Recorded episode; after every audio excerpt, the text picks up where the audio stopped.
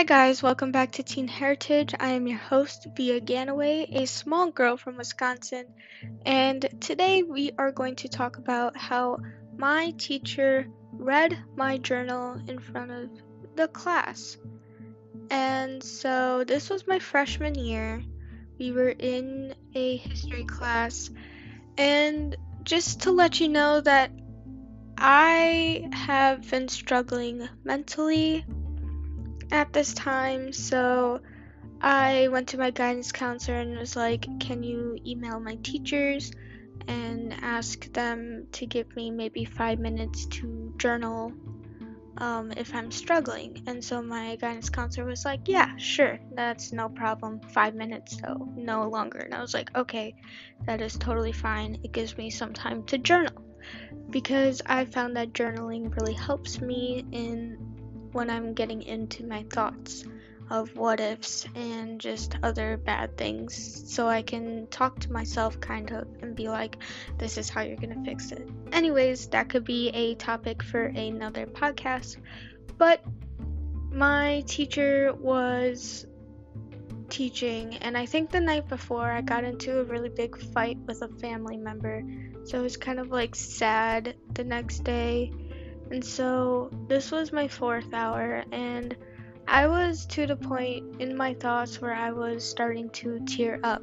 So I decided to grab a journal and try and journal what my thoughts were. So he was still teaching the class, and I was journaling. And then all of a sudden, he comes by me and whispers in my ear and goes, You're not supposed to be working on other work in my classroom. And I said, Sir, I am journaling. My guidance counselor has emailed you in the beginning of the year. And this was this was about like maybe in the middle of the semester. And I was like, Sir, I am working on my mental things like my guidance counselor said I could do this, and he goes, That's still other work, I will not allow it.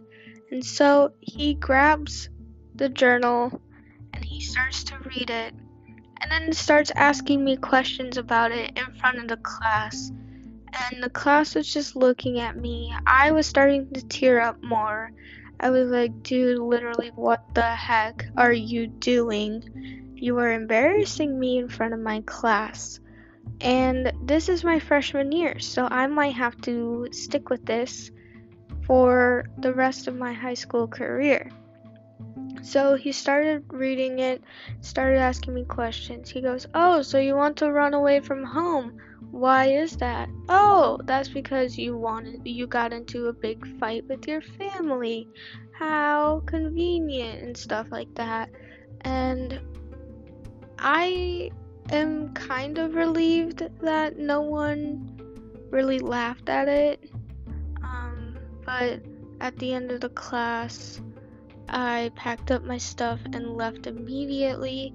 He called for my name and I just ignored him. But the good news is is that he kind of embarrassed me in the moment, but up to this day and I'm going into my senior year, no one has talked about it, and I'm really relieved. I feel like either they forgot about it or they're just like, it's her own personal issues that we shouldn't really get into it. I'm sure they probably told their friends, but they never really made fun of me for it or talked to me about it. So, that's a really good thing. I really have nothing else to say, and I know this is more of a shorter podcast, and I'm really sorry.